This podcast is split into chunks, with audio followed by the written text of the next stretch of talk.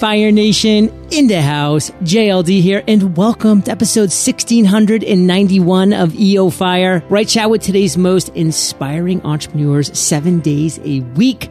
Create your dream life one step at a time, Fire Nation. How to finally HowToFinallyWin.com. Check it out to find out more. Now I'll chat with today's featured guest, Jeff Goins.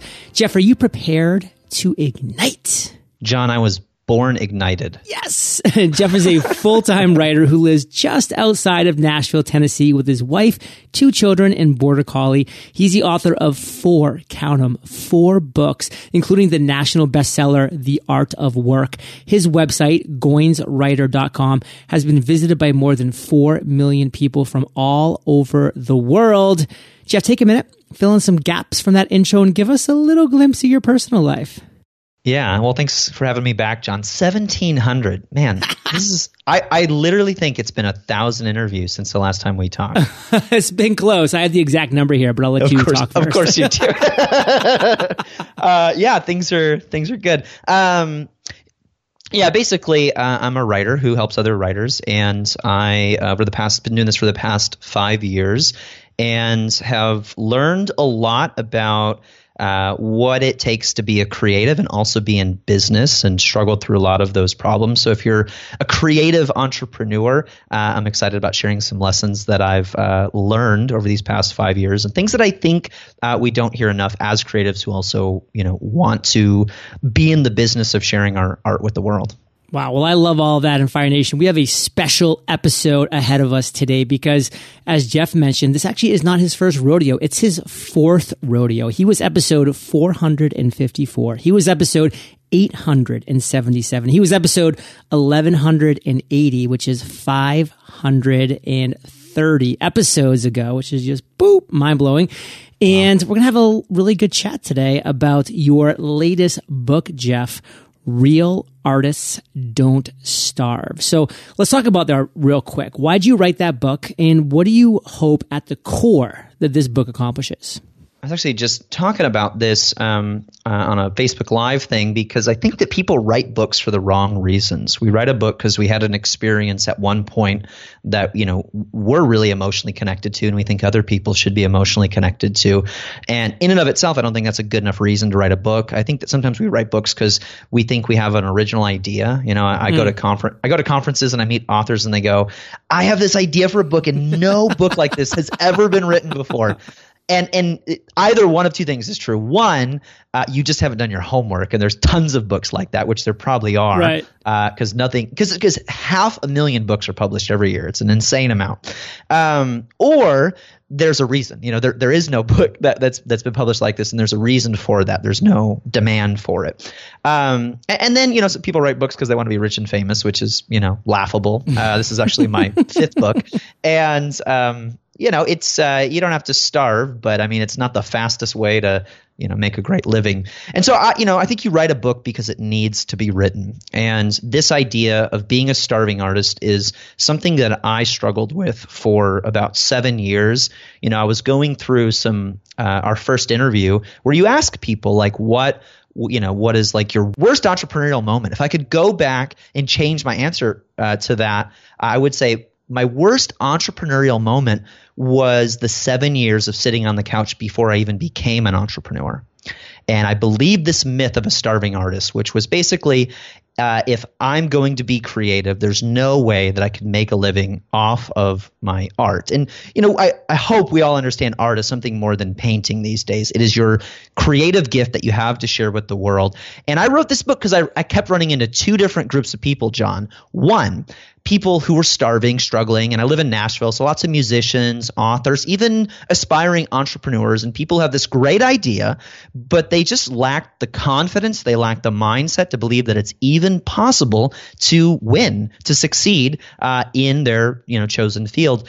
And then I kept meeting another group of people that I call thriving artists who were killing it. And these were designers, these were writers, these were speakers, these were uh, people who had big ideas that they were sharing with the world, and they were making more than a meager living off of their art. And I realized, wait, there's two stories here, and depending on which one you believe, tends to affect your fate. And so I wrote this book because I believe that being a starving artist is no longer uh, something that's a necessary condition of doing creative work, whatever that means to you. I think quite simply, it's a choice. It is a choice. And there's those two paths, Fire Nation. Of course, you're going to go down one of those. Why not have that mindset of abundance? Why not read the books, listen to the podcast, do the things that are going to get you to that path that's you're a thriving artist, not that starving artist. Now, Jeff, you do something cool because again, you're a thriving artist. You're not a starving artist where, you know, you don't just kind of write a book and then kind of quietly launch it on Amazon and kind of hope people start to buy. And, you know, maybe you don't even mention it if nobody does. You, you know, you do launches right. You've done multiple launches right. You know, a recent launch that you crushed was The Art of Work. It became a national bestseller.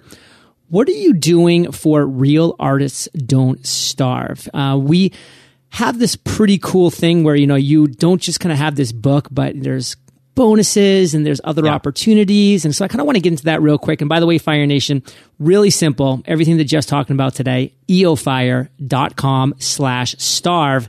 Head over there and you're going to get everything he's about to talk about. So let's kind of dive into that, Jeff. But plus, while you're doing that, I think it'd be cool about sharing the why behind this kind of launch and why you're doing this because it goes to that thriving artist mentality. First of all, the idea of being a starving artist is a myth. Uh, there's a study that I read that, that comes out every year, uh, and it's called the SNAAP study, uh, SNAAP with two A's, and it's Strategic National Arts Alumni Project. Uh, they came out with a report in 2016.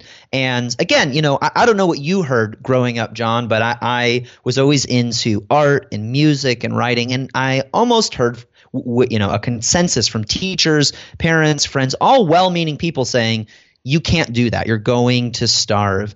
And this study kind of debunks this idea. What they do is every year they survey about 30, 40,000 uh, graduate students from different arts programs. So, like, the traditional path towards becoming an artist.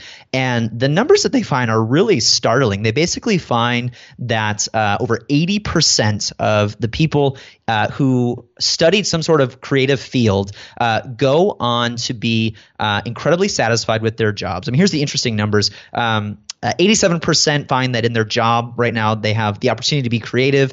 87% uh, are doing things that reflect their values, interests, personality. Uh, 89% are overall satisfied wow. with their jobs. And remember that study from several years ago where it was the opposite, yeah. where like nine nine out of ten people hate their jobs.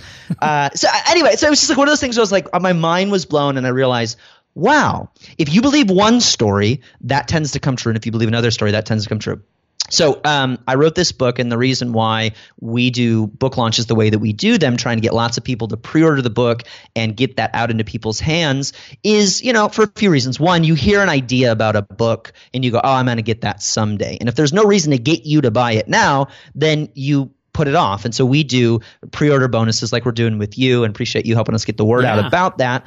Um, because it just helps get the book into more people's hands, and it helps the idea spread faster. Now, sometimes people say that and they're trying to game a bestseller list, and all, like we're really not interested in that. We're just trying to get the book into as many people's hands as possible. So, if you uh, get the book, Real Artists Don't Starve, and you sign up through John's link, eofire.com uh, uh, we're going to give you an entire um, video course, an online course that I shot with these 12 lessons, these 12 rules uh, on how to stop being a starving artist in whatever your field is. Because uh, I talk to entrepreneurs all the time who have the starving artist mentality. John, one of the things that I think people don't realize is you can have a million, two million, three, five, ten million dollar business and be broke mm-hmm. because of how you're running the business, because of the lies that you're believing about uh, you know a certain style of entrepreneurship. And so this is a course that really gets you thinking like a thriving artist, and this is something that we give you for free. Uh, plus, you know, the, uh, transcripts of interviews I did with all these thriving artists. You can get all the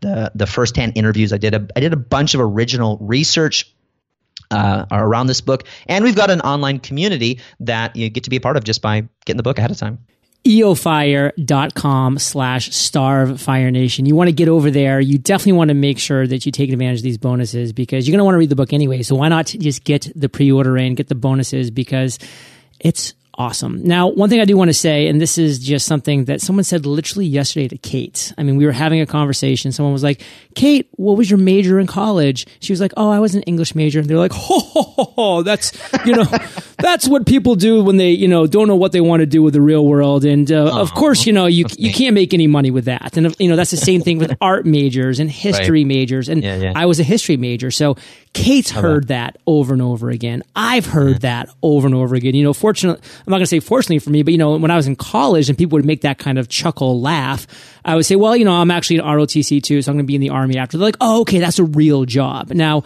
you know, I was like, oh, okay, well, and you know, that's the thing where we just have this misconception, especially the generations, you know, that are older than us, you know, that are like in their 50s, 60s, 70s. Like that's the generations where they have this for some reason idea that English, any, any of the liberal arts, like the creative majors right. are just, you're mm. going straight to the curb and you're begging for money. That's the thing. And I love those stats you shared, Jeff, that, to show that that's just not the, not the case. But number two, that these people are happy that do these things. Like they're, they're, literally happy with what they do. And I want right. to kind of hit one more point that you made that I thought was brilliant about how people that make millions of dollars in revenue doesn't necessarily mean that their net profits is anything to be proud of. And a, a great show that I'm actually watching because I just I I watched this show over and over again because I learned so much from Marcus Lemonis is The Profit. And he every time goes in, you know, the most recent episode that I watched was about this blue jean company made 13 million dollars with just three stores, but they were losing $400,000 a year. So why do you yeah. want to run a company like that? I mean, you know, you want to have a company with a profit margin and net and actual net profit. So really interesting thing around around this and some themes from your book that I actually am kind of curious about is your comment about there's no such thing as a lone genius. Every creation is collaboration. And for me, you know, I just kind of picture, you know, the Walden Pond, that, you know, he's by himself yeah. and he's just typing that. So what do you mean by this? Right. So, you know, I mean, uh, certainly there uh, are times when we have to go alone and create something by ourselves. Uh, but I found there's been lots of really interesting research behind this. There's a researcher by the name of Keith Sawyer who's written some really great books. Most notably is uh, the book Group Genius.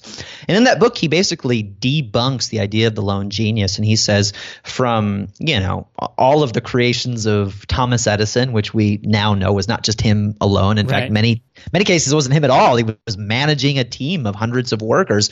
Uh, Sigmund Freud, you know, uh, you know the uh, you know all kind of the modern psychology stuff, and even literature like uh, C.S. Lewis and J.R.R. Tolkien. Uh, all of these people were a part of basic what we would call masterminds today, collaborations where they would get together and they would share their uh, ideas with one another. And so, yeah, it's true that J.R.R. Tolkien did go right the Hobbit and um, the uh, Lord of the Rings by himself. But what's also true is he wouldn't have written it without being a part of this literary group called the Inklings that uh, was 19 men that met for decades. And my favorite story about this, John, is when Tolkien had written The Hobbit, it had done pretty well. The publisher wanted him to write a new book that he called The New Hobbit. And he wrote a few chapters and he was bored out of his mind. And so he asked his friend Jack, C.S. Lewis, to go out to lunch because they were part of this literary group that met every week on a Tuesday night. They would get together. They'd, uh, they'd where did smoke, they live? Uh, in Oxford, in oh, England. Cool. Yeah, they were all professors at Oxford. Uh, and they'd get together uh, in a classroom, in in one of their classrooms, and they'd uh, drink tea and uh, you know they'd they'd smoke their pipes and talk about literature. And each of them had to bring something to read. And so uh, one day, these two friends go out to lunch, and um, J.R. Tolkien tells uh, C.S. Lewis, he says, "Man, I'm bored out of my mind. I can't finish this book, and the publisher wants it, and I'm you know way past my deadline." And uh, Lewis says to Tolkien, he says, Well, Tolkien, don't you know, because he was familiar with his friend's work, he says, Don't you know that hobbits are only interesting when you put them in un-hobbit like circumstances? Mm.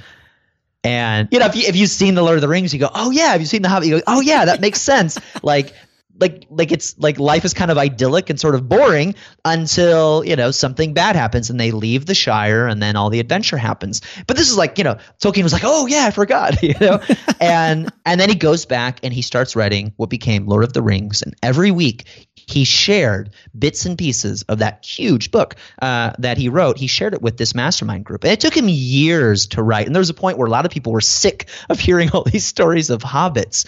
Uh, but he would not uh, have written that book without the help and guidance and feedback from that group of people. And uh, I have found, I mean, you pick any single creative from Beyonce back to Shakespeare.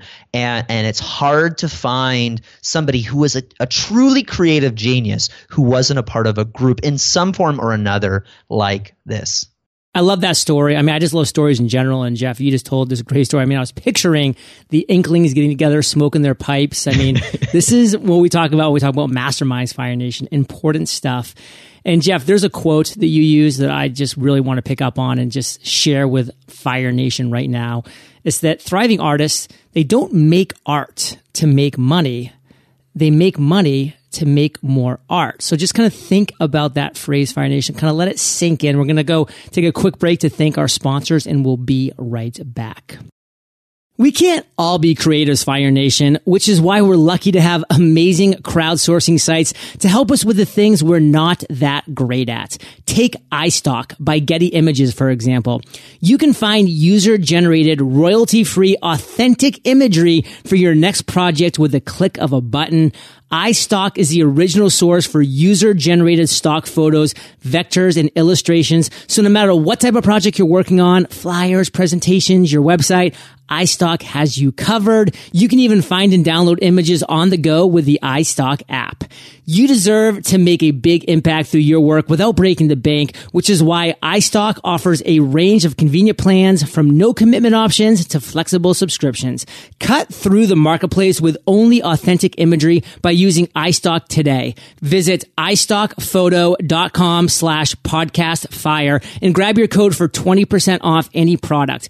That's iStockphoto.com slash podcast fire for 20% off.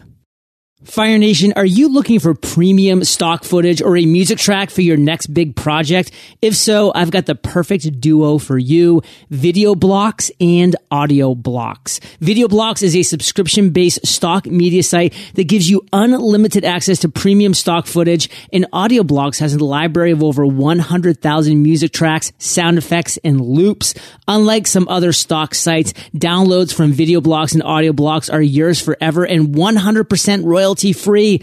This month, Video Blocks is launching its latest collection, Creator to Creator, where they'll be featuring videos and music from creators just like you. Visit videoblocks.com slash fire for a two for one deal. Get audio blocks for free when you sign up for your $149 Video Blocks subscription. That's Video Blocks, V-I-D-E-O-B-L-O-C-K-S dot com slash fire. So Jeff, we're back and Fire Nation, eofire.com slash starve. That's going to get you to where you need to be to pre-order this amazing book and get all those bonuses that Jeff has been talking about. And again, we'll go over those again at the end of the show, but just make sure eofire.com slash starve is where you go to snag your pre-order of this book. Now, how does Real Artists Don't Starve actually stand out from other books that are currently in the marketplace, Jeff? I mean, you shared that number. It's a massive number of how many books get published every year. How is this different? When I write a book, um, first thing I, I do is I um, I do what I think anybody does. You have some sort of experience, you have an idea, and you go, "Oh, I should write a book about that." And uh, I have lots of ideas like this, and I've been thinking about this starving artist thing for so long because what I had experienced, you know, I, I mentioned my worst entrepreneurial moment was sitting on the couch for seven years, dreaming of working for myself, being a full time author, just wondering you know, can I even do that? And not doing anything. And then eventually I did do some stuff. And, and as you talk about, I started listening to podcasts. I started attending events, buying books, just trying to learn, becoming a student again, which I think is really important, having an attitude of apprenticeship. And I found that, okay, this is possible. Um, and it's, it's not easy, but it's not ridiculously hard, like one in a million chances, like a lot of people talk about it. You know, it wasn't about luck, it was just kind of hard work. And I kept running into people that were like, oh, you know, that's great that you did that, but I could never do that. And then I kept running into people who kept doing it, you know, and I was like, this is weird. And so I was like, okay, I should write a book about how to not be a starving artist. And then I went out and tried to find as many books as I possibly could on this subject. So you've got uh, you know, Mihai Csikszentmihalyi's book Creativity, which is a great book about the study of creativity, how it works, and how to be creative. Then you've got you know more practical stuff like Austin Kleon's book Steal Like an Artist, a great book on just how to you know do more artistic work. And we all want to be like more and more of us are thinking of our work as art of of some form. But I couldn't find a book like the one that I wanted to write, where it was like they're like uh, uh, real artists don't starve. Is each chapter is a rule. Do these things and you will succeed. You will thrive. Don't do these things and you'll probably starve. And I couldn't find something that was basically a manual for how to be an artist again whatever that means to you you know how to be a creative in today's society with the technology and opportunities that we have that have never really existed before like they do.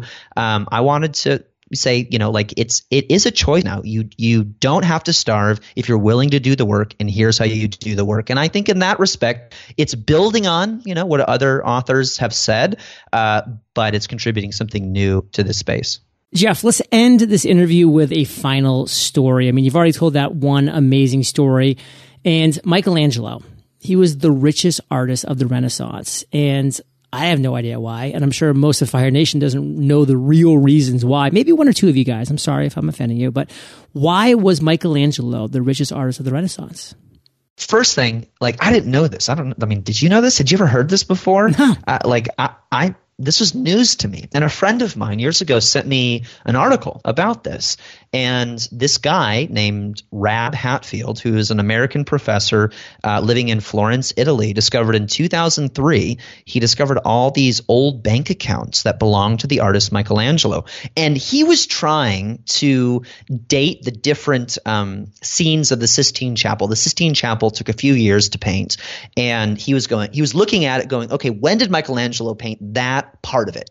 and he was trying to track the letters that Michelangelo had written uh, Uh, with the bank records. He's like, oh, you know, if I go to the bank and I find out when they gave him his commission because it came in installments, then I could find out when he, you know, painted this this thing. He goes to the he, he goes to the city records and he looks up, you know, the he, he told me this. I called this guy and this 80 year old professor in Florence. He told me this story. He goes, so I went in there and I looked up the letter M, and and, and he and he found massive amounts of money that startled him.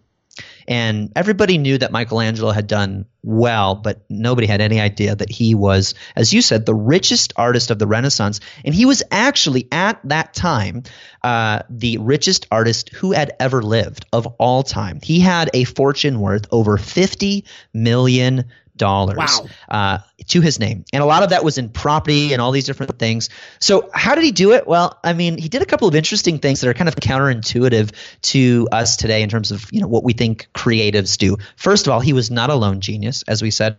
He had a project, John. A lot of people don't know this. I didn't know this until I started studying him. Uh, for the last 40 years of his life, he lived to almost 100. The last 40 years of his life, he was a construction foreman uh, for this building, this this chapel that he was commissioned to build, and he had hundreds of people working for him. He was literally an entrepreneur. Uh, so that was the one thing. He was an organizer of labor, uh, and he had other people working for him all the time. The second thing he did that uh, I don't think we talk uh, enough about in kind of entrepreneurial culture is he had multiple sources of income. He had a portfolio of work. He did different things. He started out as a sculptor, uh, but then he had a bet. He he bet Leonardo da Vinci that he could paint better than him, and and he didn't want to be showed up because Leonardo da Vinci was like, ah, oh, sculpture isn't a real art, and so that's how Michelangelo got into painting. He's like, oh, I'll figure painting out, and then eventually he got into architecture. Uh, you know, I mentioned the you know how he was a foreman he did these different things and i think sometimes uh, when we go oh this is what i do and this is all that i do uh, we miss the opportunities to kind of expand our portfolio and, and his doing that made him really, really rich and also a much better artist because he was borrowing from you know one craft and applying it to something else. Sculpture taught him about architecture uh, architecture and painting worked together. Uh, and so you know he did these things in a smart way. Lastly i think you know one of the reasons he was very successful is he actually wasn't doing it for the money. I, I mean i think he wanted to be successful but he was a master craftsman. And as I said, um, as you said, you know, we don't make art to make money because I think we can all sense that when somebody's out to get a quick buck, whatever that is, whether you've got a blog or you've got, you know, uh, a, a Facebook page or you've got a podcast and you're trying to get attention and then very quickly turn it into revenue and you're not there to serve people, uh, I think we can sense that. And Michelangelo uh, was arguably one of the greatest artists who had ever lived, and uh, his dedication to that craft uh, made him very, very successful. But he understood that if the money stops coming in, the art stops going out. And so we don't make art to make money, but we do make money to make more art. And he was really, really good at both. Wow. I mean, mind blowing. $50 million. Was that in his time or 50 million in our time? Yeah, I mean that's adjusted for our time. Okay, still just an absolutely insane number. Think about that, Fire Nation. Now, Jeff, I want to hand the mic back over to you. Bring us home. Let's have a final call to action for Fire Nation for real artists don't starve. Uh, what do you got for us? If you are thinking that um, you have to be broke to do whatever it is that you're doing, whether you're working for a company, whether you're a freelancer, whether you're, you know, uh, starting out with a, a, blog or a podcast and you're trying to do what John does, and, and you believe that you have to starve or struggle or suffer for the sake of this this thing that you're doing, this passion, you're wrong. That's a choice. The opportunity to be creative and to thrive has never, never been better. Uh, as long as you're willing to to follow in the footsteps of those who have come before you, not assume that you're different from everybody else. I had a conversation with somebody recently where, where they were telling me that there were no jobs in marketing. You know, out like like this person couldn't find any jobs in the field of marketing. I was like, there's like a ton of jobs in this field. Yeah, I mean, uh, like it was just, but it, but that was that was the story that this person was telling right. themselves. And when you tell a story to yourself enough times, it becomes true. So my call to action is if you are starving, if you are struggling, I don't want to minimize that, but uh, that's a choice, and you can choose to not do that. And that doesn't mean your reality changes tomorrow or a few months from now, but if you do the work, you're going to see the results, and your art, your creative work that needs to get out into the world, uh, deserves to thrive. Um, and I think the scariest thing is for our work to, you know, die our best work for us to you know die with us. So um, uh, if you you know want to get this book go to eofire.com slash starve and that's a special link where you're going to get a whole uh, online video course um, just for you know reading the book and, and participating in it. Um, my gift to you. So thanks again for having me. Wow. Love it all. And jeff i want to thank you brother for sharing your journey with fire nation today. For that we salute you and we'll catch you on the flip side. Thank you john Hey, Fire Nation. Hope you enjoyed our chat with Jeff today. And one more time, eofire.com slash starve. That's going to get you all that great awesomeness. And if you want to accomplish your number one goal in 100 days, visit thefreedomjournal.com because you'll be able to do just that and use promo code podcast and you're a podcast listener for a nice little discount. And I'll catch you there or I'll catch you on the flip side. Looking for premium stock footage of a music track for your next big project? If so, I've got the perfect duo for you, video blocks and audio blocks. Visit videoblocks.com slash fire for a two for one deal. Get audio blocks for free when you sign up for your $149 video block subscription today at videoblocks.com slash fire. 93% of people say that visuals are the defining factor in purchasing decisions. Thankfully, iStock offers millions of bold, unique stock images, vectors, and illustrations that can help you make a big impact without breaking the bank. Try iStock today and find the image your idea deserves. Visit iStockphoto.com slash podcast fire to grab your code for 20% off any product.